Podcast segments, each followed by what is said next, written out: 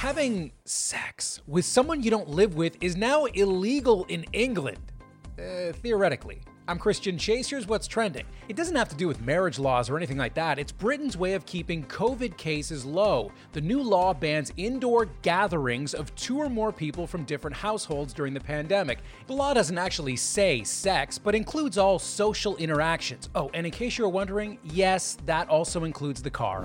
Another night of curfews in major cities across the country tonight, most of them set for 8, but Beverly Hills got them all beat. They issued a 1 p.m. curfew, afraid looters might get an early start on Rodeo Drive.